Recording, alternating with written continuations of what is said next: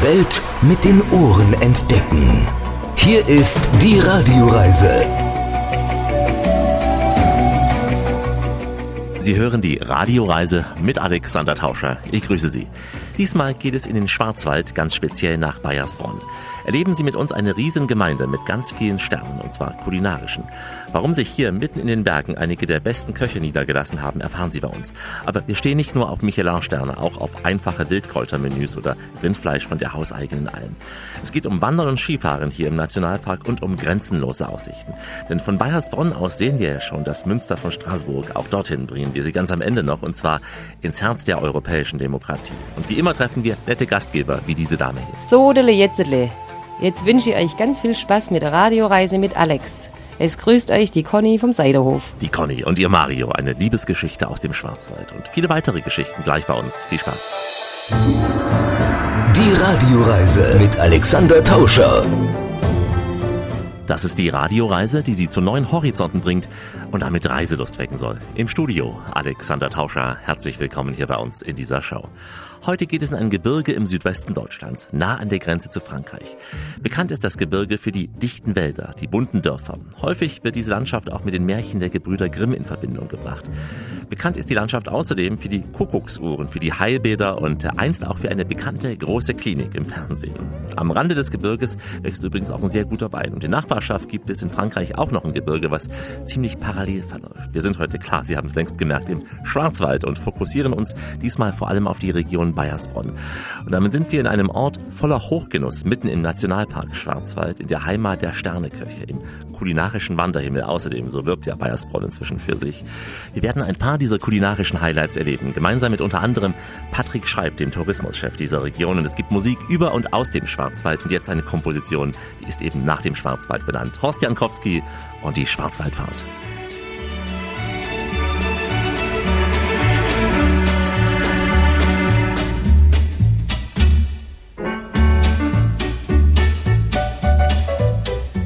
Baiersbronn mitten im Schwarzwald, also wirklich im dunklen Wald, eine sehr, sehr raue Region hier fast schon. Ja, und wenngleich der Name gar nicht von Schwarz kommt, sondern das kommt von den Römern, die dem Schwarzwald den Namen gegeben haben. Die haben alles, was unheimlich war und nicht so einzuordnen, vielleicht auch ein bisschen gefährlich, als Negra bezeichnet, so wie das Schwarze Meer. Das war bekannt für die Strömungen und so weiter. Das war dann das Schwarze Meer. Und so war das beim Schwarzwald genauso. Das war dann der Selva Negra, weil dann da die Germanen im Wald saßen und war eigentlich ein Mischwald. Und nebenher war da gar nicht so schwarz. Jetzt, dadurch, dass man den Schwarzwald und den Wald verwendet hat, um Schiffe zu bauen, die große Flößerei-Geschichte, es war die Energiequelle der Region, gab es keinen Wald mehr, man hat den dann aufgeforstet mit schnell wachsenden Fichten und dadurch ist dann sozusagen dieser dunkle Eindruck mit entstanden und deswegen heißt der Schwarzwald jetzt Schwarzwald und ist weltweit bekannt. Selbst die Amis kennen ihn im Blackwood Forest. Es gibt Musik darüber, die Schwarzwaldfahrt, Horst Jankowski. Genau. Die Operette Schwarzwaldmädel. Schwarzwaldmädel, Leon Jesse, sehr bekannt. Ja, sehr bekannt. Die Schwarzwaldklinik, ja, das sind alles solche Dinge. Und der Black Forest Cake und die Kuckuck-Glock ist auch weltweit bekannt. Wobei Schwarzwälder Kirschtorte auch in anderen Ländern auch anders aussieht. Es gibt eigentlich nur eine Schwarzwälder Kirschtorte und die können wir mit Sicherheit gut.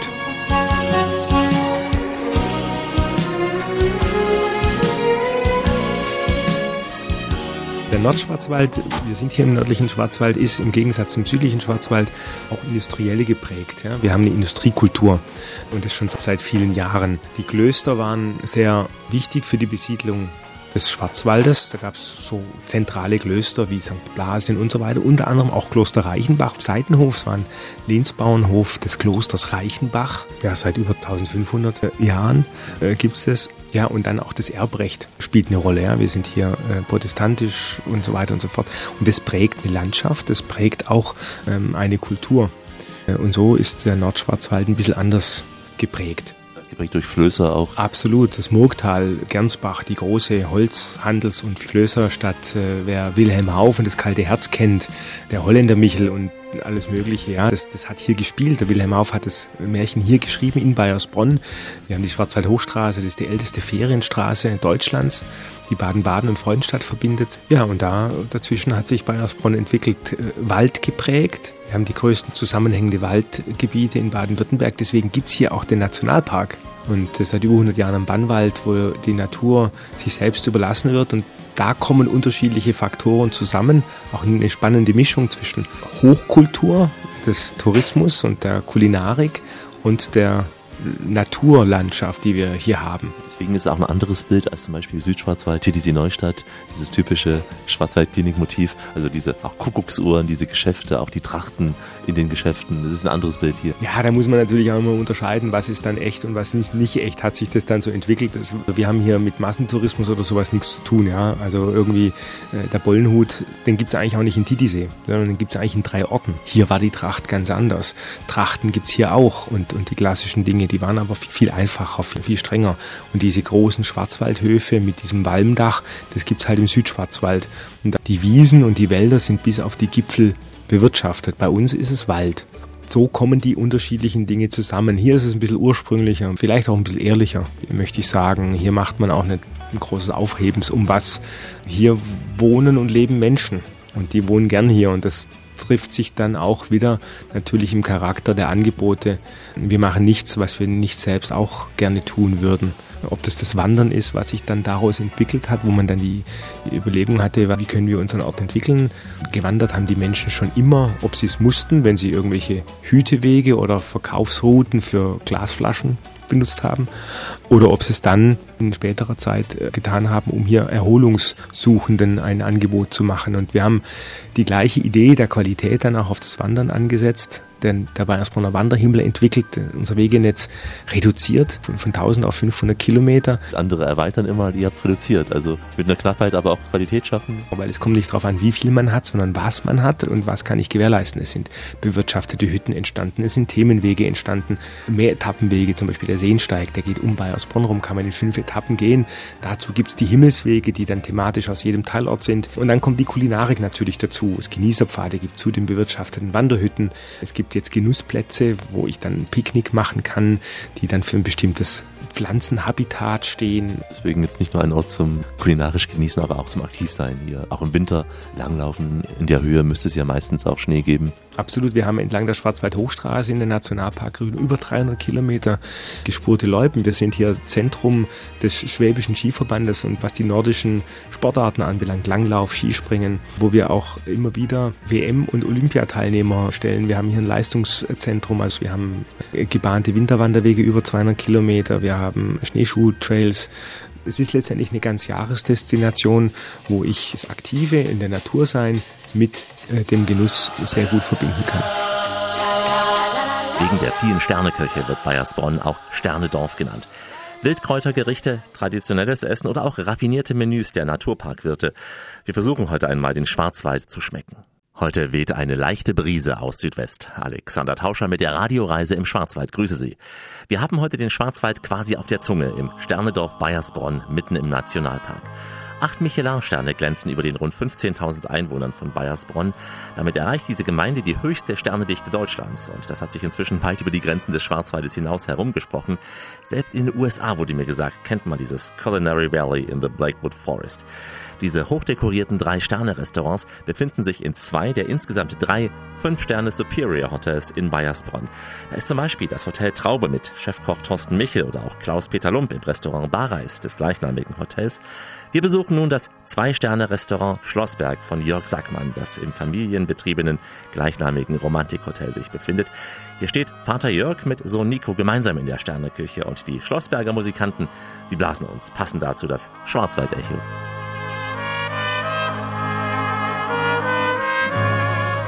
Mein Steckenpferd sind die Aromen und die euroasiatische Küche. Unser Produkt ist immer der Star. Wir können es ja auch im heutigen Menü ablösen. Da haben Sie auch in einigen Elementen das durchklingen lassen. Also wir haben heute eine Dashi von der Gänseleber mit Rettich und mit Räucheraal serviert. Und dann gab es eine Meerbrasse in einer Limonenmarinade mit Gurkengazpacho und Kaviar. Und dann gab es ein Saibling im Sandelholzrauch mit der schwäbischen Linse, mit der Leisa-Linse und einem Chorizo-Sud. Im Hauptgang haben wir Ihnen serviert einen Rehrücken in der Erdnusskruste mit Ingwerorangen und Blumenkohlgalette. Dann gab es ein Zwischengericht, Bria Savara mit Agria-Kartoffeln und als Dessert Aprikosen mit peruanischem Salbei und Oliven-Estragon-Lolli. Gerade bei der Gänseleber hat man es gespürt, die war so zart, dass man sie gar nicht als Leber wahrgenommen hat. Sie wurde einfach von beiden Seiten sehr heiß gebraten dann etwas ruhen gelassen und dann auf diesem Dashi serviert. Sie sagten ja, Sie bezeichnen sich nicht als klassisch, sondern wirklich als jemand, der die Einflüsse spielen lässt. Die Einflüsse, die Aromen, die stehen bei mir im Mittelpunkt und das orientiert an jahreszeitenorientierter Küche. Basis auch Schwarzwald hier natürlich, Linsen. Unter anderem Schwarzwald, also die heimischen Produkte und Bauern, die sind für mich sehr, sehr wichtig, die fließen alle mit ein. Sie haben aber Ihre eigenen Bauern, Ihre Festen, von denen Sie Fleisch beziehen hier? Jawohl, das Simmentaler Rind bekommen wir hier von deutschen Bauern. Und wir haben natürlich heimisches Geflügel sehr stark forciert. Perlhühner, die wir auf der Karte haben, die hier direkt aus dem Schwarzwald kommen. Dann natürlich die ganzen Gemüsesorten oder Früchte, die wir hier aus dem Umfeld beziehen. Sie haben ja mit Ihrem Haus, mit Ihrem Restaurant im Prinzip auch schon dafür gesorgt, dass Baiersbronn so bekannt ist. Also dass man selbst in den USA sagt, wir fahren ins Culinary Valley. Wir haben internationale Gäste, unter anderem viele Amerikaner. Und da waren natürlich schon die ein oder andere Presse in unserem Haus, auch die New York Times. Und natürlich auch diese Sternetester, die Testesser, die dann darüber bestimmen, ob die Sterne vergeben werden. Erkennen Sie die? Weil ich meine, nach so vielen Jahren haben Sie einen Blick dafür, wer dann zu Ihnen kommt? Also für mich ist jeden Abend natürlich auch der Gast der Star im Restaurant, weil der Gast muss letztendlich sehr zufrieden sein und das spricht auch davon, unser Restaurant ist immer sehr gut ausgebucht. Mir ist wichtig, dass der Gast happy das Restaurant verlässt und wieder zurückkommt. Das ist unser Ziel. Und an was für einen Punkt macht dieser Testesser diese Sterne dann aus? Nee, es muss irgendwo eine Konsequenz sein in der Arbeit, die man macht, in der Leistung. Und jeder Testesser tickt anders. Und für mich ist eigentlich wichtig, dass ich gar nicht weiß, ob es einer ist oder nicht, weil letztendlich die Objektivität, jeder Gast soll das gleiche Essen bekommen im Restaurant und nicht irgendwie ein bestimmtes Essen. Und das ist bei uns auch so. Wir haben hier im Restaurant nur 8 Tische. Da hat man die Möglichkeit, da wirklich dann ganz speziell sich auf die Leute zu konzentrieren.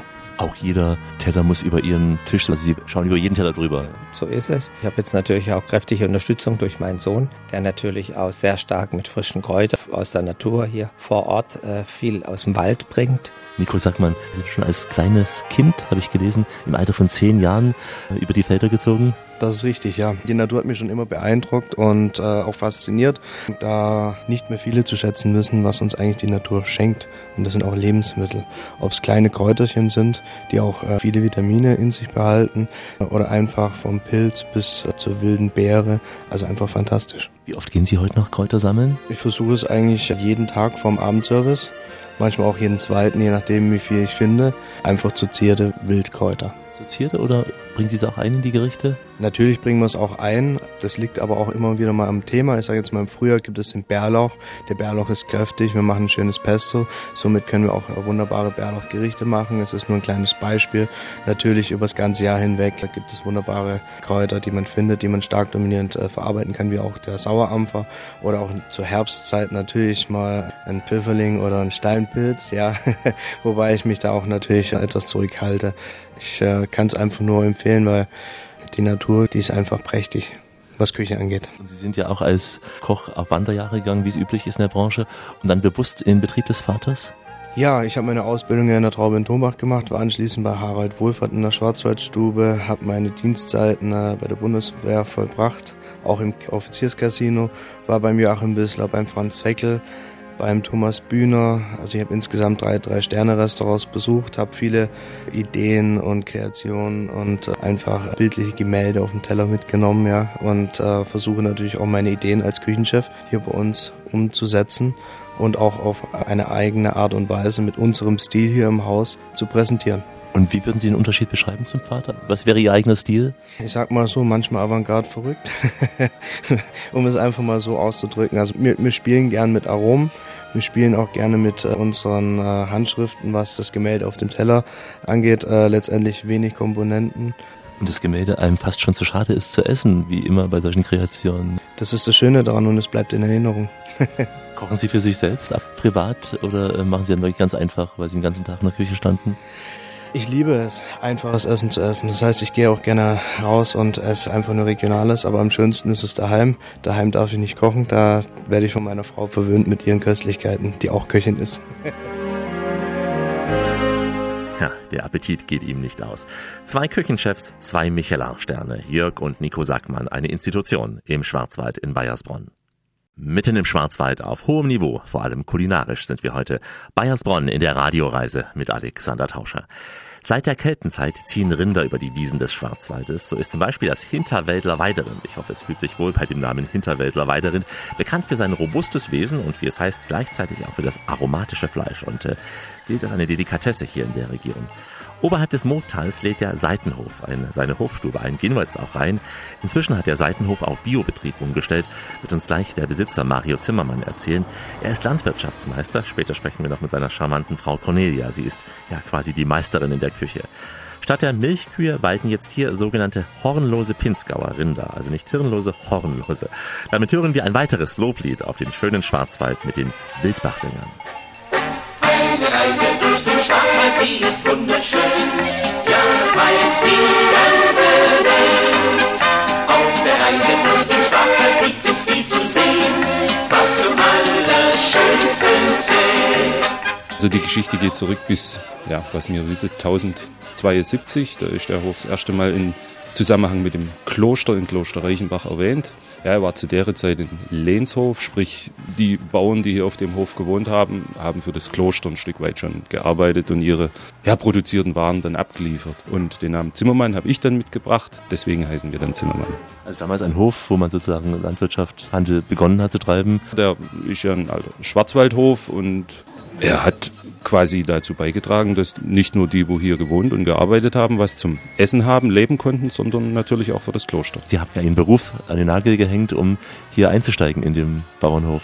Das war, sage ich jetzt mal, eine Bauchentscheidung. Also ich bin da so nach meinem Gefühl gegangen und die Arbeit rund um einen Hof, die war mir so nicht fremd. Und ja, ich habe dann Spaß dran gefunden, Gefallen dran gefunden und irgendwann habe ich dann auch gesagt, ja, also warum nicht das auch als Beruf lernen und dann auch richtig machen. Installateur hatten Sie erst gelernt, also ein Handwerksberuf. Klassischer Handwerker, Baustelle, alles, was dazugehört. Aber im Nachhinein muss ich sagen, ist das Leben auf einem Hof anders, spannender und ich möchte auch nicht mehr zurück. Sie kommen aus Thüringen gebürtig? Ja, genau, aus Thüringen. Und 20 Jahre bin ich jetzt hier in Baiersbronn. Es gefällt mir wahnsinnig gut hier. Klar, habe mich eingelebt nach der langen Zeit schon. Veränderung in der Richtung, nein, nehme ich. Man hört es auch gar nicht mehr raus, dass Sie aus Thüringen kommen. Nein, das war irgendwie, weiß auch nicht, das hat sich dann verflüchtigt. Ist adaptiert worden hier. Ja. Recht schnell, ja.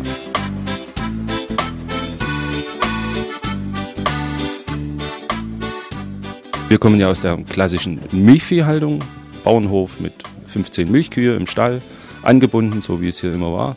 Haben natürlich in der Zwischenzeit auch viel probiert, welche Rasse passt am besten, welches Verfahren passt am besten. Und jetzt schlussendlich haben wir die Lösung gefunden, haben wir dann umgestellt. Wir haben jetzt Pinzgauer Rinder, also die stammen ja ursprünglich aus Österreich und da gibt es noch eine kleine Unterart, eine interessante Unterart, die sind genetisch hornlos und die nennen sich Jochberger Hummeln und die sind jetzt hier zu Hause. Wie groß ist die Rinderherde im Moment? Also im Moment haben wir 12 Kühe, einen Bulle, die komplette Nachzucht, die Kälber, also so ca. 35 Tiere, die um den Hof und teilweise auch in Baiersbronn auf der Weide stehen.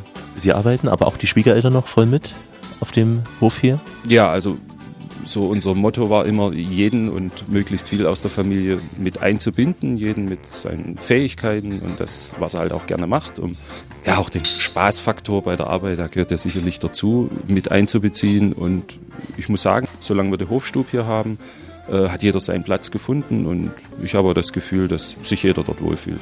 Aber Sie arbeiten auch jeden Tag im Stall mit, aktiv, ja? Also Stall, ja, ist eigentlich meine Arbeit, mein Thema, Landwirtschaft, die Tiere, die Wiesen, der Wald. Sicherlich gibt es noch Schnittpunkte, wo man dann noch einen Helfer mit hinzuzieht, beziehungsweise ja, wo dann auch mein Vater in der Werkstatt mithilft, Maschinen und so weiter. Ja. Aber grundsätzlich ist das mein Geschäft, ja.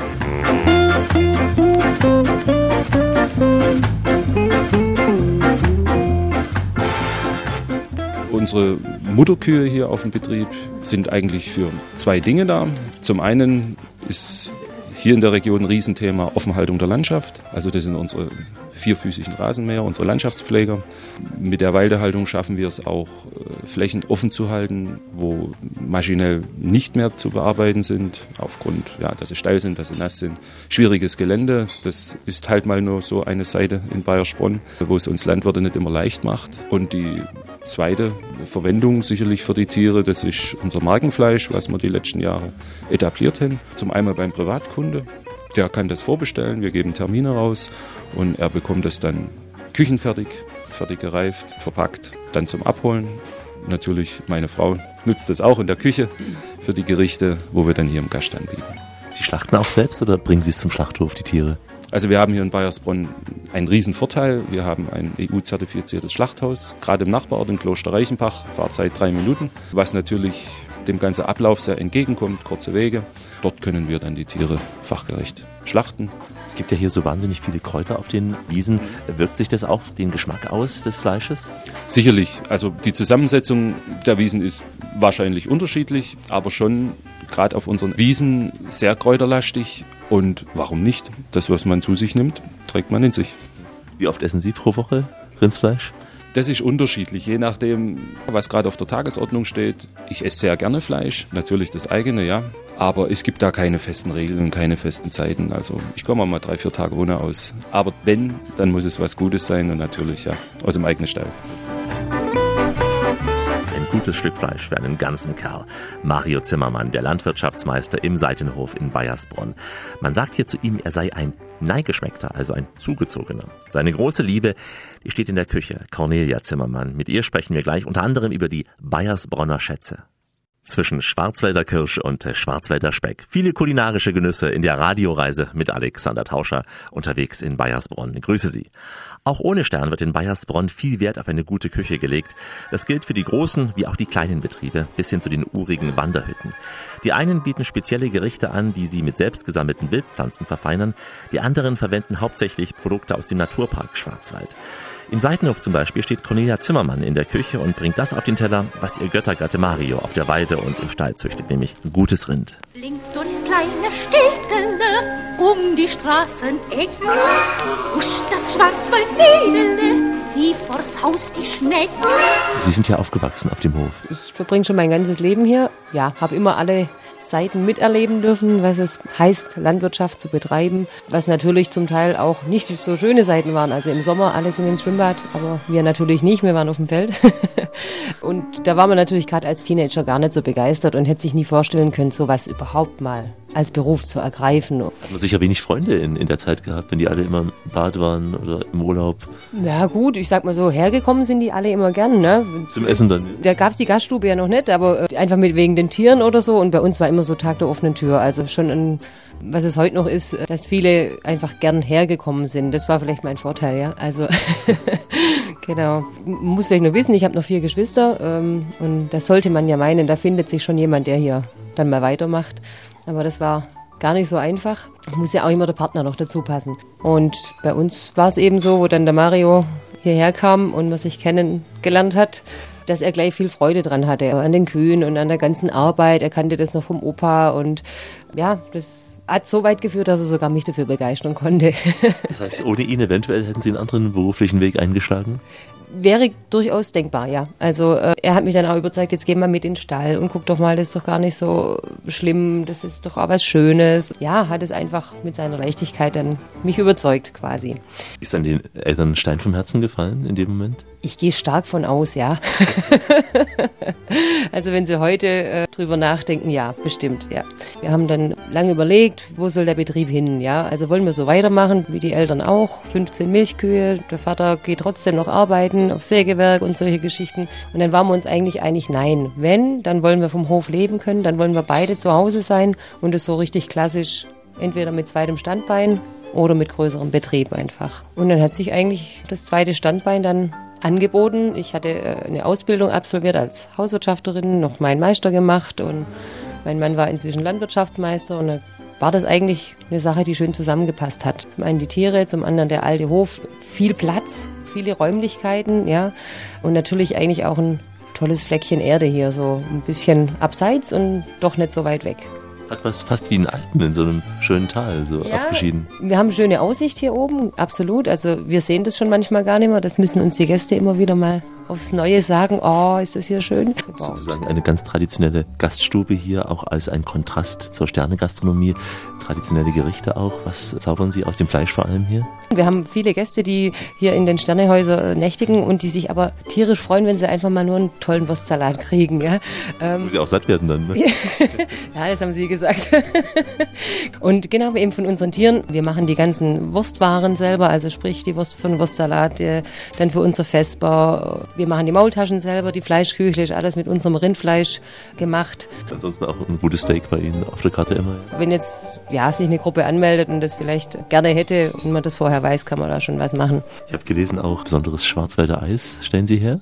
Ja, als wir hier das eröffnet haben, war so die Überlegung, was machen wir dann mit Dessert? Und zu der Zeit hatten wir noch Milchkühe und da sind wir auf die Eisproduktion aufmerksam geworden, haben dann ein Seminar besucht und waren total begeistert und haben gesagt, gut, das machen wir.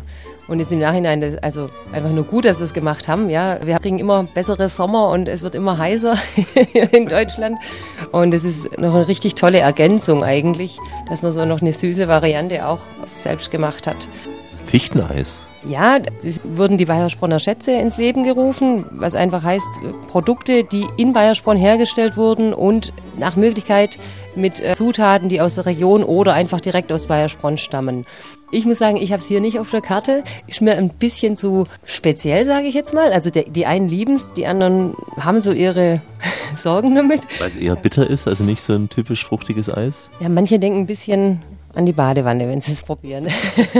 Aber ich muss einfach dazu sagen, wenn man das in ein tolles Dessert mit einarbeitet, ja, und noch mit 2, 3 anderen Komponenten, gehobene Gastronomie macht da mit Sicherheit ganz tolle Desserts draus. Es gibt ja meistens in den Alpen, wo es schöne Kräuter gibt, auch einen typischen Kräuterschnaps. In den Alpen dann ab einer gewissen Höhe ist es der Zirbenschnaps. Gibt es hier so ein Pendant dazu? Ja und nein. Wir haben einen Heulikör auf der Karte, der eigentlich immer ganz gut ankommt. Heißt Likör, hat aber 38%. Also da bekommen wir sogar immer die Männer überzeugt, dass der schmecken muss.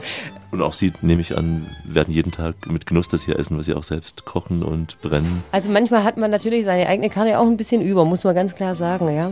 Aber dann holt dann vielleicht mein Mann doch mal noch ein gutes Rindersteak und dann ist die Welt wieder in Ordnung. Mädle aus dem schwarzen Wald, ihr süßen kleinen Schätzle, Schmeichelkätzle, wie ein Schmätzle, seid doch nicht so kalt. Mädle aus dem schwarzen Wald, wir sind nicht leicht zu haben. Nur ein Schwabe hat die Gabe, steht ins Herz sich bald. Es war ja eben von den Baiersbronner Schätzen die Rede. Die hatte übrigens der Food-Autor Hannes Finkbeiner auch aus Baiersbronn entwickelt. Dazu zählen unter anderem die Schwarzenberger Lammspezialitäten, das Reichenbacher Waldhonigeis und die Wulbachforelle. Weitere Schätze, die folgen bei uns. Wir sind gleich weiter auf Schatzsuche. Kulinarische Schätze in der Sternegemeinde im Schwarzwald. Wie immer an dieser Stelle, auf Weiterhören.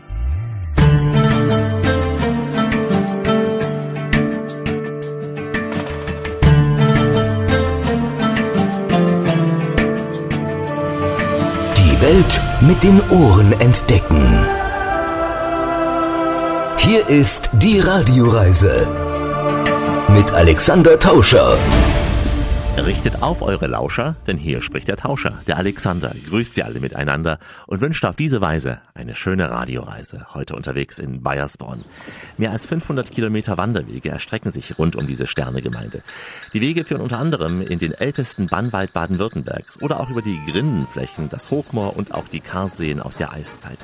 Der 90 Kilometer lange Baiersbronner Seensteig, der wird sehr empfohlen und der 20 Kilometer längere Premiumweg Moogleiter, der gilt sogar als einer der besten Wanderwege in Deutschland überhaupt. Es gibt außerdem ein großes Angebot an geführten Wanderungen, zum Teil auch mit kulinarischem Schwerpunkt, zum Beispiel eine Wander-, eine Bier- oder eine sehr schön Schnapstour. Und es gibt eine Wildkräuterwanderung, die bietet zum Beispiel Friedrich Klump an, der Gastwirt vom Rosengarten. Seine Wanderung, die führt sicher auch entlang der ein oder anderen Mühle, vermute ich mal. Die Mühle im Schwarzwald, die hören wir jetzt in Variation. Zunächst von der Familie Seitz. Es steht eine Mühle im Schwarzwälder Tal. Sie klappert so leis vor sich hin. Hier im Nordschwarzwald Baiersbronn geht in diesem Gebiet auf diesem Buntsandstein, der doch gewisse Säure hat, gibt es zwar nicht alle Wildkräuter, aber die es gibt, gibt es dann doch recht häufig. Und so 50, 60 Wildkräuter findet man hier. Das hört sich wenig an in Anbetracht von 2000 essbaren Wildkräutern insgesamt, die es so in Mitteleuropa gibt. Aber immerhin, es gibt die Wildkräuter bei uns. Welche kommen dann am häufigsten vor? Das sind die klassischen Kräuter, die Sie auch daheim im Garten finden, wie Brennnesseln, Giersch, Löwenzahn, Spitzwegerich, Frauenmantel, Klee. Das sind alles Kräuter, die man essen kann, die bei uns oft halt eben, wer einen eigenen Garten hat, als Unkräuter bezeichnet, manchmal als Feind sogar mit irgendwelchen Pestiziden aktiv angegangen und bekämpft werden.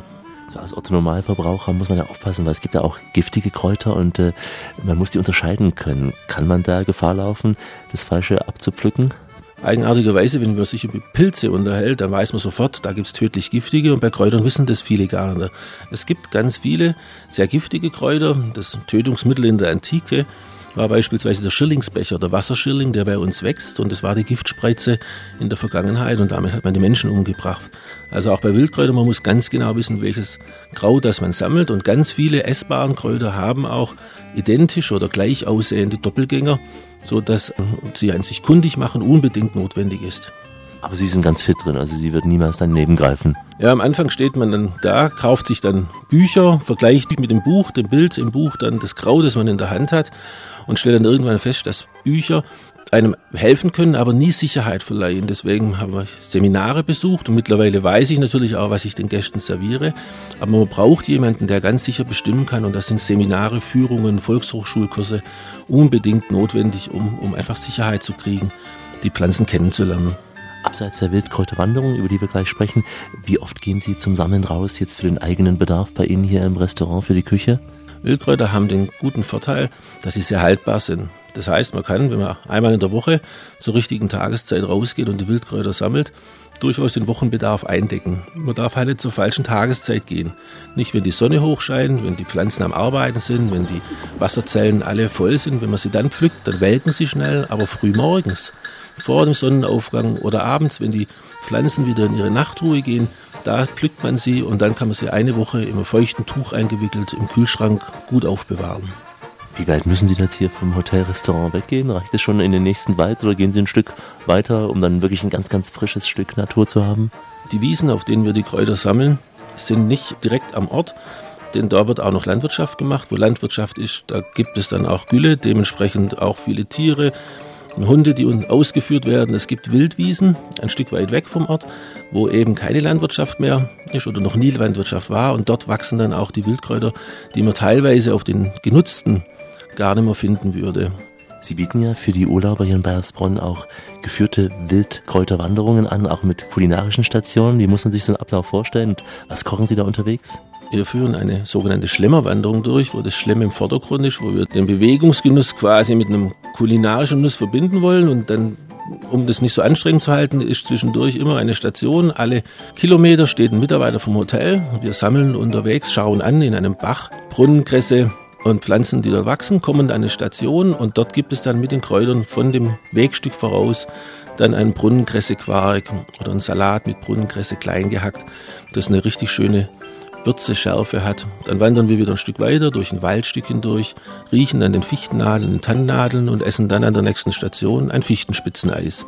Und so über 5 Stationen, nach 6 Kilometern, ist eine schöne Runde rund ums Hotel gemacht. Man hat viel Kräuter gesehen und ist satt geworden dabei. Und der Kräuterschnaps darf auch nicht fehlen? Und der Kräuterschnaps darf auch nicht fehlen. Hier wird sehr oft Blutwurz angesetzt, eine Wurzel, die man an Pflanze mit Gelbblühen, die man hier findet.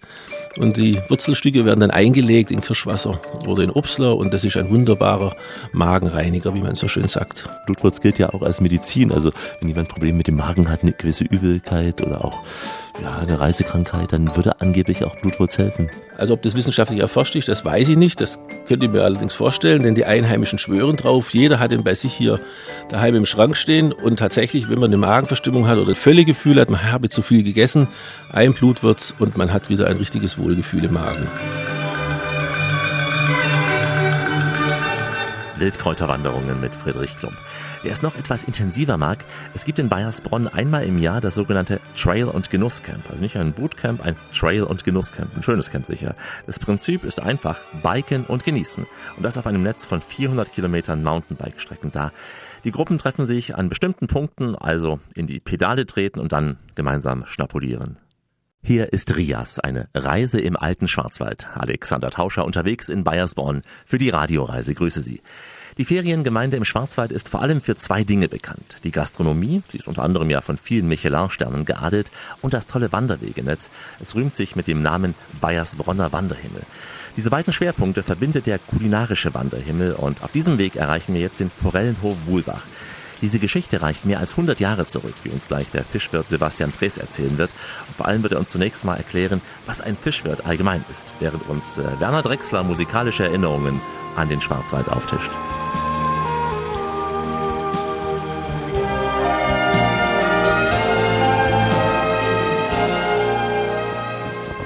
Fischwirt, ist es eine Ausbildung, staatlich anerkannter Beruf?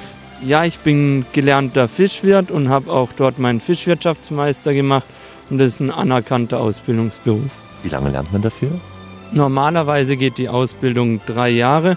Mit Abitur kann man aber auch in 2 Jahren die Ausbildung absolvieren. Was lernt man als Fischwirt? Lernt man sicher alle Fische natürlich beim Namen, aber was noch? Die Haltungsbedingungen, wie züchtet man Fische? Also das fängt von der Vermehrung an und natürlich dann auch, wie schafft man es, die Fische so gesund wie möglich zu züchten, auch zu halten. Was auch noch dazu gehört, ist die Vermarktung, die Verarbeitung, alles, was um das Thema Fisch dazu gehört. Nur Süßwasserfisch oder auch Salzwasser? Also haben Sie auch mit Haien Kontakt gehabt? Nein, die Ausbildung, die ich gemacht habe, ist Fischhaltung und Zucht. Also da liegt der Schwerpunkt eigentlich ganz klar auf dem Süßwasserfisch. Natürlich ist der Salzwasserfisch natürlich auch ein Teilbereich der Ausbildung. Und als solcher, als Fischwirt sind die ja hier eingestellt worden im Forellenhof, um auch eine besondere Zucht zu starten hier. Wir wollten natürlich dann auch für unseren Forellenhof möglichst natürlich eigene Fische haben, und da gehört natürlich dann auch die Zucht mit dazu. Dann werden Sie an der Bodenseefellche forschen? Das ist ein Forschungsprojekt mit der Universität Landau zusammen, und dort wird eben versucht, die Fellchen in Aquakultur in Kombination mit dem Edelkrebs zu züchten. Und so wollen wir einfach herausfinden, ob es möglich ist, die Fische auch in der Aquakultur abseits des Bodensees erfolgreich zu züchten. Also noch schwimmen sie im Bodensee, aber nicht ausreichend? Noch schwimmen sie im Bodensee, aber natürlich, wie man auch wahrscheinlich mitbekommen hat, der See ist mittlerweile zu sauber, es sind zu wenige Nährstoffe im See. Und so ist es einfach nicht gewährleistet, dass der Bodensee ausreichend Fellchen für die Vermarktung rund um den See und natürlich dann auch erst recht nicht darüber hinaus abdecken kann. Hat diese Bodenseefellchen einen besonderen Geschmack? Warum sollte man sie züchten und dann vor allem auch essen? Einerseits beim See ist es ein Traditionsgericht, aber natürlich ist das Fellchen auch sehr schmackhaft. Im Sinne von fruchtiger Fisch? Nein, einfach eine tolle Fleischkonsistenz, und auch das Schuppenkleid ist einfach schön silbrig, es glänzt, es macht einfach was auf dem Teller her. Ihre Spezialität oder auch sozusagen hier die Kompetenz sind aber die Forellen. Die werden schon wie lange gezüchtet hier? Die Forellen werden schon eigentlich seit 100 Jahren gezüchtet. Davor war es eine Sägemühle und wurde dann zur Fischzucht umfunktioniert. Und seit Januar 2017 betreibt es das Hotel Baiersbronn. Was ja auch ein sehr gehobenes Restaurant und Hotel ist. Ja, ich glaube, das kann man ohne schlechtem Gewissen sagen, ja. Aber auch hier im Forellenhof kann man Forellengerichte probieren? Ja, unsere Karte ist natürlich sehr fischlastig. Wir haben ungefähr 70% Fischgerichte, aber auch für andere Geschmäcker haben wir auch noch andere Gerichte auf der Speisekarte. Man ist ja in manchen Restaurants schon froh, wenn es überhaupt eine Forelle gibt. Wahrscheinlich gibt es bei Ihnen die Forelle in ganz vielen Variationen. In welchen unter anderem? Natürlich ganz traditionell die Forelle Blau oder Forelle Müllerin, aber auch ausgefallenere Gerichte, je nach Saison, zum Beispiel die Bachforelle gebraten mit Pfifferling garniert und einem Salat dazu, oder ein gebeiztes Saiblingsfilet, oder natürlich auch die klassische Räucherforelle darf auf der Speisekarte nicht fehlen. Welche ist am traditionellsten hier für Baiersbronn im Schwarzwald? Die Schwarzwaldforelle gehört natürlich zum Schwarzwald, und auch die geräucherte Schwarzwaldforelle ist natürlich ein großer Bestandteil von unserem Portfolio und macht auch einen größeren Teil der Produktion aus. Wie oft essen Sie Fisch persönlich? Auch das kommt schon ziemlich häufig vor, gerade wenn man natürlich dann auch so direkt nah an der Küche arbeitet, da fällt dann schon das eine oder andere Filet dann auch für einen selbst ab. In einem Bächlein hell, da schoss in froher Eil die launische Forelle vorüber wie ein Pfeil. Die Forellenzucht im Forellenhof Wulbach, inzwischen Teil eines Mittelalterhotels. Gerade auch für Kinder ist es eine Möglichkeit, Natur zu erleben.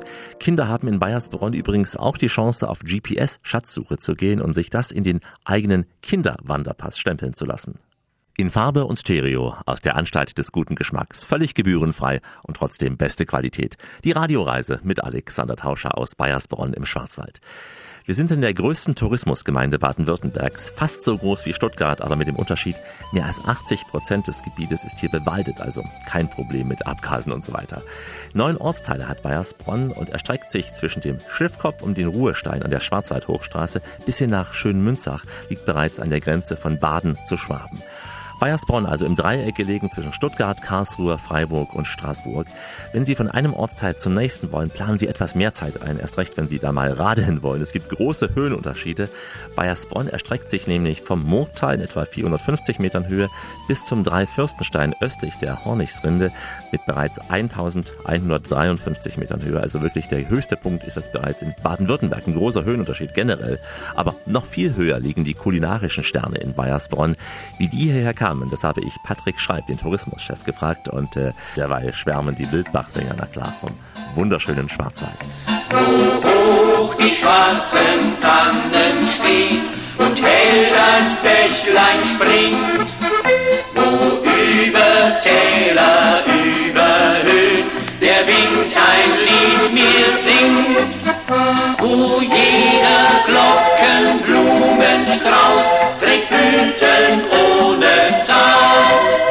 Ist meine Heimat, steht mein Haus im schönen Schwarzwaldtal. Wie kam es dazu, dass es in Baiersbronn diese Dichte an Sternrestaurants gab? Ist also eine Idee entstanden, aus dem wenigen, was es gibt, möglichst viel zu schaffen?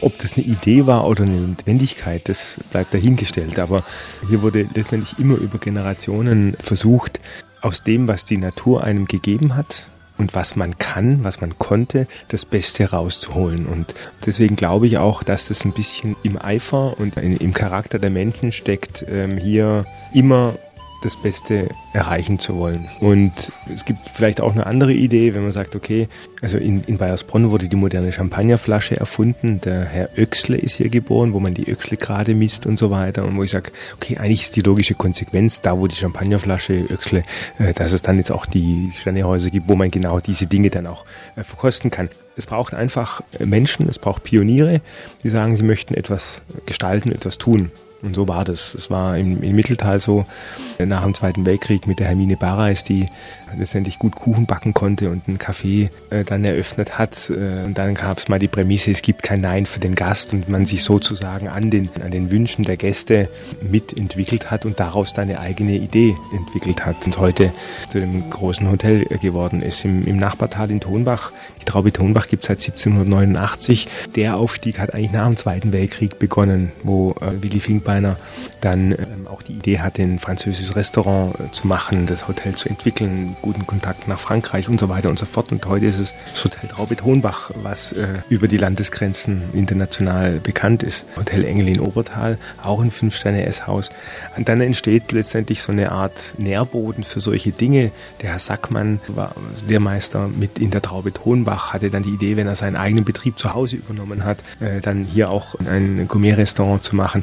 Und so entwickelt sich das. Und daraus entsteht dann auch ein Anspruch, auch in den Häusern, die keine Sterne haben. Mir hat mal ein Koch gesagt, du Patrick, weißt du, wir können es uns eigentlich nicht erlauben, schlecht zu kochen, weil die Menschen kommen hierher, egal ob sie Maultaschen essen oder einen Wurstsalat, es muss halt gut sein. Und das ist nicht eine Frage des Luxus, sondern der Qualität. Und ich glaube, das ist das, was sich so von der Wanderhütte zur Vesperstube bis zum Sterne-Rrestaurant durchzieht. Wie geht das auch, so eine Anziehungskraft für andere Sterneküche? Also wenn es schon 3 gibt, dass dann ein 4. sich auch hier ansiedelt? Es entwickelt sich aus dem Anspruch heraus, aus den Familien, aus denjenigen, die genau das gestalten. Das ist ja das Besondere. Man würde ja vermuten, so etwas hätte sich am Kaiserstuhl entwickelt, da wird es ja vom Ambiente vielleicht passen, Wein und alles, aber eben hier in dieser doch rauen Natur. Vielleicht genau deswegen, weil die Natur hier ist hier nicht so dass sie vielleicht die Kulisse für irgendwelche Schauspiel ist, sondern die Häuser und die Menschen sind genau diejenigen, die den Unterschied machen, und die haben sich dann genauso entwickelt. Also die großen Häuser sind Ressorts für sich, die natürlich dann Einfluss auf ihre Umgebung haben. Und jetzt entsteht dann da eine Gesamtgemengenlage. Es gibt viele Urlauber, die wegen der Sterneküche hinkommen, die vielleicht ein verlängertes Wochenende hier verbringen, um dann möglichst viele Restaurants zu besuchen in dieser kurzen Zeit. Das gibt es. Das ist eine absolute Spitze. Ja, es gibt ja nicht so viele Sitzplätze in den Restaurants. Wir haben insgesamt 840.000 Übernachtungen, 5.000 Gästebetten. Das geht natürlich nicht, dass die alle in ein Sterne-Restaurant gehen. Aber die Sterne-Restaurants und die Sternedichte hat Baiersbronn natürlich ein Stück weit bekannt gemacht. Und dann haben sich daraus auch andere Dinge entwickelt, und das ist jetzt natürlich viel breiter aufgestellt. Deswegen ist ja auch Baiersbronn so breit, und von Weitem sieht es ja ganz normal aus wie ein normaler Urlauberort, also ein normales Schwarzwalddorf, aber ein sehr, sehr großes. Ne? Genau, eigentlich ist es gar kein normales Schwarzwalddorf, weil wir haben 9 Teilorte, und wenn man vom einen Ende bis zum anderen fährt, braucht man eine Stunde und verlässt Baiersbronn nicht, und das ist oftmals ganz schwer nachzuvollziehen. Weil es geht von der Schwarzwald-Hochstraße, Schliffkopf, ein sehr schönes Hotel, bis nach Hinterlangenbach, was 11 Kilometer mitten im Wald drin ist und da auch nochmal ein Hotel ist. Und da ist wie auf so einer Perlenkette verteilt, in den Tälern und so weiter, sind unsere Hollenhäuser und Pensionen verteilt. Ja. Und jetzt haben wir in der Tat so viele Gäste wie nie zuvor. Die Übernachtungen waren schon mehr, aber das hat mit der Aufenthaltsdauer und mit dem zu tun. Dass Menschen immer kürzere Urlaube wählen, dafür häufiger fahren, aber kürzer bleiben. Ja. So ist es, genau. Und da kann man sich schon mal ein Weilchen aufhalten. Das ist nicht so, dass man den Ort dann gleich verlässt. Da kann man eine Erlebniswelt haben, die natürlich hauptsächlich mit Natur und mit Genuss zu tun hat, und das auf den unterschiedlichen Ebenen. Patrick Schreib, der Tourismuschef in Baiersbronn, über Urlaub hier im Nordschwarzwald. Wir treffen gleich einen, der arbeitet im Prinzip da, wo andere sich erholen. Jeden Tag, von früh bis spät, im Wald. Vom Mund zum Ohr, auf dem Wege des elektrischen Strahls, so kommen wir zu Ihnen. Die Radioreise mit Alexander Tauscher aus Baiersbronn im Schwarzwald. Grüße Sie. Während wir uns zwar meistens nur bei gutem Wetter in die Natur begeben, da ist Thorsten Bernauer bei Wind und Wetter im Schwarzwald unterwegs. Als Biologe kümmert er sich um den Baumbestand, er beobachtet auch Pilze, seltene Pflanzen, Tiere und so weiter. Er muss alles genau dokumentieren. Für so einen Job, da braucht man nicht nur Fachkenntnis, vor allem auch eine große Portion Liebe und Leidenschaft. Wir trafen Thorsten in Baiersbronn, und wir trafen posthum auch Ernst Mosch, der uns die Schwarzwaldpolka spielte auf der Höhe.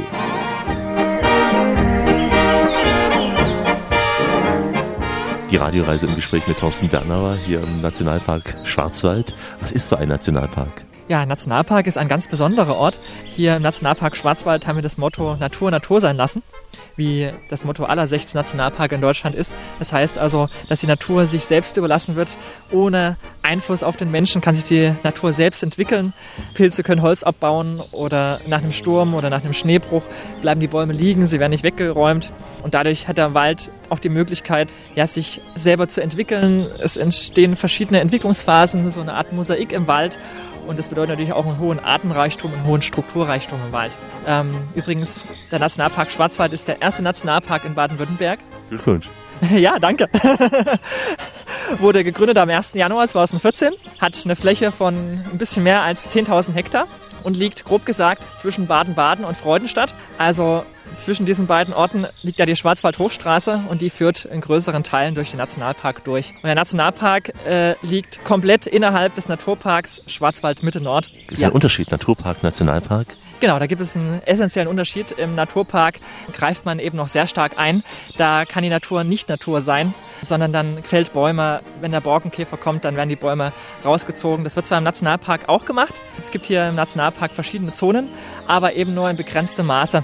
Also ungefähr 30% der Fläche vom Nationalpark sind Kernzone. Das heißt, dort ist Prozessschutz, dort darf sich die Natur natürlich entwickeln, ungestört. Aber es gibt eben auch die Managementzone, ungefähr 25% der Fläche. Auf dieser Fläche, da wird eingegriffen. Dort, wenn der Borkenkäfer kommt, wird das Holz rausgenommen, um die umliegenden Wirtschaftswälder zu schützen. Das ist so ein Pufferstreifen, rund 500 Meter um den Nationalpark drumherum. Die dritte wichtige Zone im Nationalpark ist die Entwicklungszone, die bis 2044 auch Kernzone werden soll. Thorsten, wir merken ja, um uns weht schon so ein kleines blaues Lüftchen. Es ist nicht gerade sehr heiß hier. Wir sind in einer Region, in der es durchaus nass sein kann, feucht sein kann, auch statistisch gesehen, nicht nur an dem Tag heute hier. Ja, genau. Also das Klima im Schwarzwald ist eines der niederschlagreichsten Regionen Deutschlands außerhalb der Alpen. Also ist sogar feuchter als im Südschwarzwald. Wahnsinn. Es gibt hier im Durchschnitt 200 Regentage im Jahr, 180 Nebeltage im Jahr. Bleibt da noch Zeit für Sonne her? Ja, ein bisschen schon. Die mittlere Temperatur in den Hochlagen liegt nur bei 5 Grad Celsius. Und ja, im Winter 60 bis 70 Zentimeter durchschnittliche Schneehöhe. Ja, das kann schon passieren. Wahnsinn, obwohl wir so nah auch an den Weinbergen Südbadens sind, aber der Kontrast ist eben so groß. Ja, der ist wirklich sehr groß. Ja, also das kann man deutlich sagen. Aber trotz der Kälte, trotz des Regens, du bist kein Naturbursche, aber einer, der es auf jeden Fall hier aushält. Du bist fast jeden Tag immer draußen. Genau, ja, ich bin Biologe und bin draußen im Wald, im Nationalpark unterwegs. Für uns ist wichtig die Langzeitbeobachtung, also wie sich die Wälder und der Lebensraum verändern, wenn dort die Organismen sehr umfangreich und sehr genau über einen langen Zeitraum beobachtet, also weit über die 3 Jahre hinaus. Und beobachten heißt, du bist mit Bleistift und Papier unterwegs, mit Fotoapparat, mit Aufzeichnungen. Du musst es ja sehr, sehr akribisch tun. Nicht bloß damit, sondern auch diese Flächen, die müssen quasi abgesteckt, ausgemessen werden. Und dann ist man auch mit der Lupe unterwegs, weil die Moose sehr klein sind in meinem Falle jetzt. Und dann werden auch die Arten mitgenommen und später dann im Büro oder im Labor untersucht und dann bestimmt die Arten. Und alles wird notiert in Bücher. Genau, also es wird dann auch ausgewertet, wird festgestellt, wie viele Arten, also es gibt zum Beispiel knapp 400 Moosarten im Nationalpark oder knapp 600 Pflanzenarten. Und es wird also quasi geschaut, wie selten ist die Art, wie entwickelt sie sich, wird sie seltener, wird sie häufiger. Sehr, sehr akribisch, du bist mit Herzblut dabei als Biologe, aber wer so einen Job hat, hat natürlich auch ein Hobby und das ist bei dir ein ganz, ganz anderes, das ist bei dir die Musik. Thorsten Bernauer ist leidenschaftlicher Plattensammler. Archiviert Platten, digitalisiert die alten Platten, schafft sie damit also für die Nachwelt auch zum Hören und hat ein riesiges Archiv. Und unter anderem deswegen weißt du auch, dass hier ein großer Bandleader, Orchesterchef begraben ist in Baiersbronn. Richtig, das ist Heinrich Riedmüller. Der lebte von 1921, in Berlin geboren, bis 2006. Und Heinrich Riedmüller wurde vielleicht den einen oder anderen erstmalig 1951 bekannt, als Cornelia Frobis damals ihren ganz bekannten Titel "Pack die Badehose ein" gesungen hat. Es wurde ja ein Riesenhit und Heinrich Riedmüller hat sie damals begleitet. Im selben Jahr ist er dann zum RIAS, zum Rundfunk im amerikanischen Sektor Berlins gekommen und war dort viele Jahrzehnte lang Orchesterleiter. Hat dort auch 30 Jahre lang für seinen Freund Hans Rosenthal Titelmelodien geschrieben für bekannte Sendungen wie Allein gegen alle oder Gut gefragt ist halb gewonnen oder Spaß muss sein.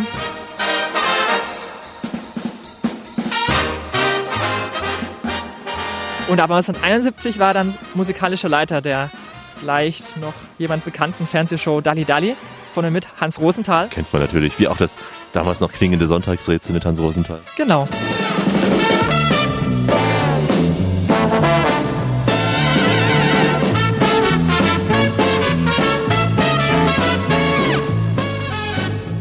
Und was man auch noch unbedingt erwähnen sollte, Heinrich Riedmüller war über 20 Jahre lang Synchronregisseur von vielen verschiedenen Disney-Filmen, wo die deutschen Fassungen er gemacht hat, darunter Pinocchio, das Dschungelbuch, Bambi, Aristocats oder Mary Poppins. Wahnsinn, und das sind ja auch Songs daraus, die man auch kennt und man würde es aber nie mit Heinrich Riedmüller in Verbindung bringen. Ja, zum Beispiel The Bare Necessities, zu Deutsch. Probier's mal mit Gemütlichkeit. Probier's mal mit Gemütlichkeit aus dem Dschungelbuch, denke ich, kennt jeder. Probier's mal mit Gemütlichkeit, mit Ruhe und Gemütlichkeit, schmeiß deine dummen Sorgen. Riedmüller war quasi in Berlin aktiv, aber dann 1981 hat er dann seine Synchronkarriere beendet, ist dann mit seiner Frau nach Baiersbronn gezogen, hat sich dort einer Chorarbeit gewidmet, vor allem mit Kindern und mit Jugendlichen. Aus dem lauten Berlin hier in dieses ruhige Baiersbronn hat hier auch die letzte Ruhe gefunden. Man muss klar sagen, durch Heinrich Riedmüllers Texte wurden viele Disney-Filme und Songs in Deutschland wirklich zu Klassikern. Das ist schon ein Grund, nach Baiersbronn zu kommen, einmal zum Grab von Heinrich Riedmüller. Genau, richtig. Und du hast sicher unzählige auch Plattenaufnahmen von ihm. Ja, besitze ich, ja. Auch andere? Zum Beispiel, probier's mal mit Gemütlichkeit.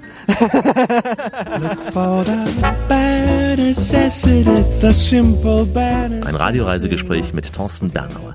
Nicht nur Naturliebhaber, Sie hatten es gemerkt, auch ein großer Musikliebhaber. Er schickt uns immer wieder ein paar Plattenpakete in die Redaktion, auch hier mit alten Aufnahmen aus dem schönen Schwarzwald. Sie bereichern uns, nicht nur in der Radioreise, übrigens auch in Tauschers Plattenkiste. Die Radioreise mit Alexander Tauscher geht langsam in die Schlussetappe. Heute eine Reise in den Schwarzwald nach Baiersbronn. Von den Bergen rund um Baiersbronn sieht man bei gutem Wetter bereits das Münster von Straßburg. Wir sind ja hier sehr nah an der Grenze zu Frankreich. Viele Urlauber aus Frankreich kommen in den Urlaub hier in diese Sternegemeinde. Und wir machen jetzt einen kurzen Abstecher dahin. Und zwar vom Schwarzwald über die Hochrheinebene geht es ins Elsass nach Straßburg und damit ins Herz Europas. In Straßburg sitzen ja viele europäische Institutionen, darunter der Europarat, das Europaparlament oder auch der Europäische Gerichtshof für Menschenrechte, auch sehr wichtig. Deswegen versteht sich Straßburg auch als Hauptstadt Europas. Ich denke, Brüssel wird es ein wenig ähnlich sehen. Wir besuchen jetzt den Ort ganz kurz noch, in dem ganz, ganz viel von dem entschieden wird, was unser Leben in Europa betrifft. Wir lassen uns von Annemarie Eckert durch das imposante Parlamentarium Simone Weil führen, mit der Europahymne, die Sie hier bereits hören, und weiteren musikalischen auch Gedanken zu Europa.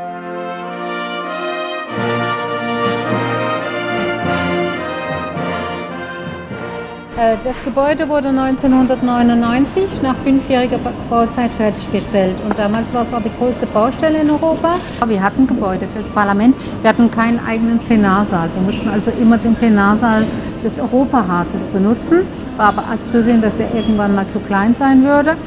Und somit wurde also, als dann der offizielle Sitz des Parlaments hier bestätigt wurde, 1992, konnte die Stadt Straßburg dieses Gebäude in Auftrag geben. Wie Sie sehen können, besteht es aus 2 Teilen. Ein Turm, in dem sich hauptsächlich die Büros der 751 Abgeordneten befindet. In der obersten Etage ist das Büro des Parlamentspräsidenten. Die Abgeordneten, die teilen ihr Büro mit ihren Assistenten. Diese Öffnung im Turm soll symbolisieren, dass sich die EU noch erweitern kann.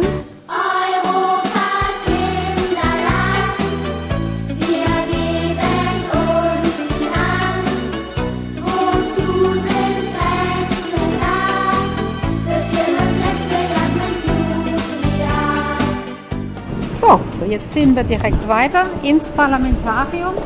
Die EU-Abgeordneten sind oft von den EU-Bürgern nicht gut bekannt. Ja, das gilt für französische Bürger, so auch für Deutsch. Daher haben sie die Möglichkeit, Fotos von den Abgeordneten abzurufen. Und hier können Sie dann das Zusammenwirken von diesen 3 Institutionen sehen. Das heißt, die Europäische Kommission macht einen Gesetzesvorschlag, der geht also an den Rat der EU, an das Europäische Parlament. Und Parlament wird dann darüber abgestimmt, dann geht es weiter in den Rat. Dort schauen Sie sich den Text an. Wenn Sie damit einverstanden sind, wird es umgesetzt. Wenn nicht, geht es zurück zu einer zweiten Lesung ins Parlament. Und dieser Tisch, der zeigt das ein bisschen mit diesen neuen Technologien. Das sind dann auch diese Pfeiler, die also dann von einem Platz zum anderen gehen. Die Jugendlichen, die dann hier an diesem Tisch sind, die meinen dann immer, das ist so eine Art Star Wars. Ja.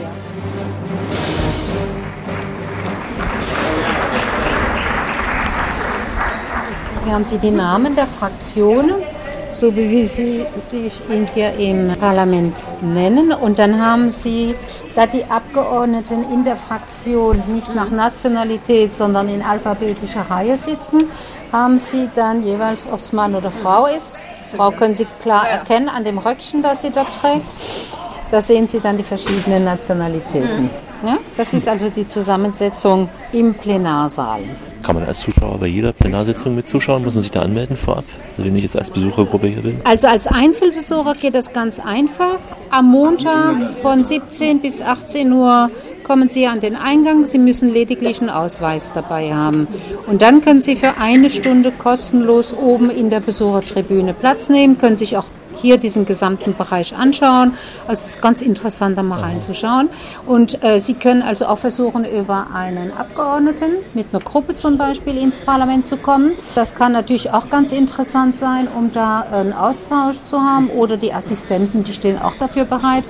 Und als Gruppe, da können Sie sich auch anmelden, da müssen Sie allerdings dann warten, bis Sie einen Termin bekommen, vorgeschlagen bekommen. Aber als Einzelbesucher oder ganz kleine Gruppe geht das ganz, ganz einfach, Ausweis genügt. Und das ist natürlich ganz spannend, hier mal reinzuschauen. Abgestimmt wird immer am Dienstag, Mittwoch, Donnerstag ab 12 Uhr. Da kommt ja dann eine Abstimmung nach der anderen dran. Parlamentarier in dieser einen Parlamentarierwoche hier eigene Wohnungen oder wohnen die in Hotels hier? Hotels, Pensionen. Es gibt einen Jahresarbeitskalender, den Sie selber abstimmen. Da kann man dann sehen, aufs Jahr verteilt, wann die Fachausschusssitzungen stattfinden in Brüssel, wann die Fraktionssitzungen, wann die Plenarsitzungen. Und dieser Kalender wird dann an die Hotels und Pensionen geschickt und dann werden die Zimmer fürs ganze Jahr direkt reserviert, damit die dann auch sicher sind, dass die dann ein Zimmer finden. Da wir zu den Sitzungen enorm viel Anlauf haben. Ja, wir haben sehr viele Besuchergruppen, die hier zu Besuch kommen und auch sehr viele Einzelbesucher, die mal reinschauen. Und dann merkt auch der letzte Tourist, was Europa ist. Was Europa ist, was das grenzenlose Europa ist. Für uns selbstverständlich, aber es ist alles andere als das, sollten wir gerade in diesen Zeiten nie vergessen. Wir hier in der Radioreise ohnehin nicht bei all unseren Touren durch Europa. Von der Bretagne bis ins Baltikum, von Andalusien bis nach Island. Und heute im schönen Schwarzwald. Wir sind fast schon am Zielpunkt, aber Sie können gerne länger bleiben, denn diese Reise in den Schwarzwald gibt es als Podcast zum Nachhören. Wann immer Sie wollen, wo immer Sie wollen und vor allem auch wie oft auch immer Sie wollen. Vom Schwarzwald aus empfehlen wir zum Beispiel auf dem Weg nach Osten unsere Wanderung über die Traufkante auf der Schwäbischen Alb. Auch das gibt's bei uns als Podcast zum Nachhören. Oder nach Westen unseren Rundgang durch das schöne Baden-Baden. Nach Süden erreichen Sie den Bodensee. Auch da waren wir schon gewesen. www.radioreise.de. Hier auch all die Texte und Fotos in unseren Blogs. Die aktuellen Infos gibt's wie immer bei Facebook und überall dort, wo der moderne Mensch sonst noch unterwegs ist.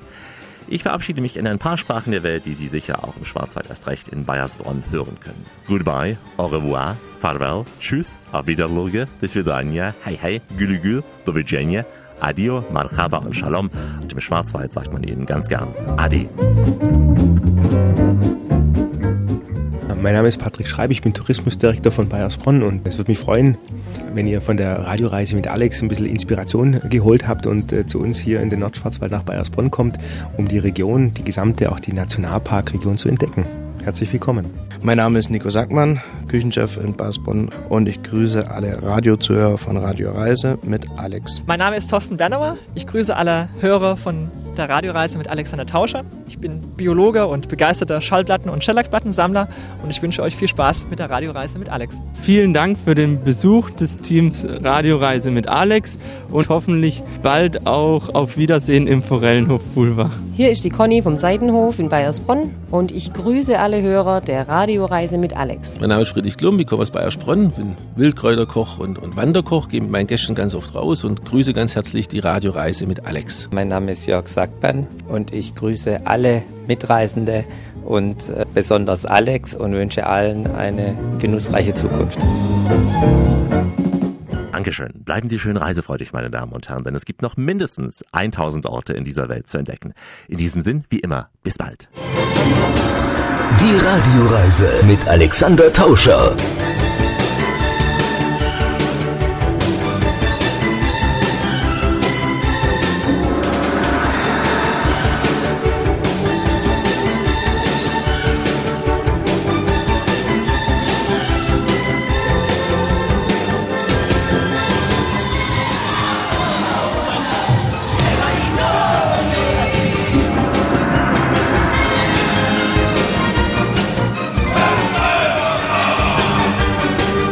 Radioreise, die Welt mit den Ohren entdecken.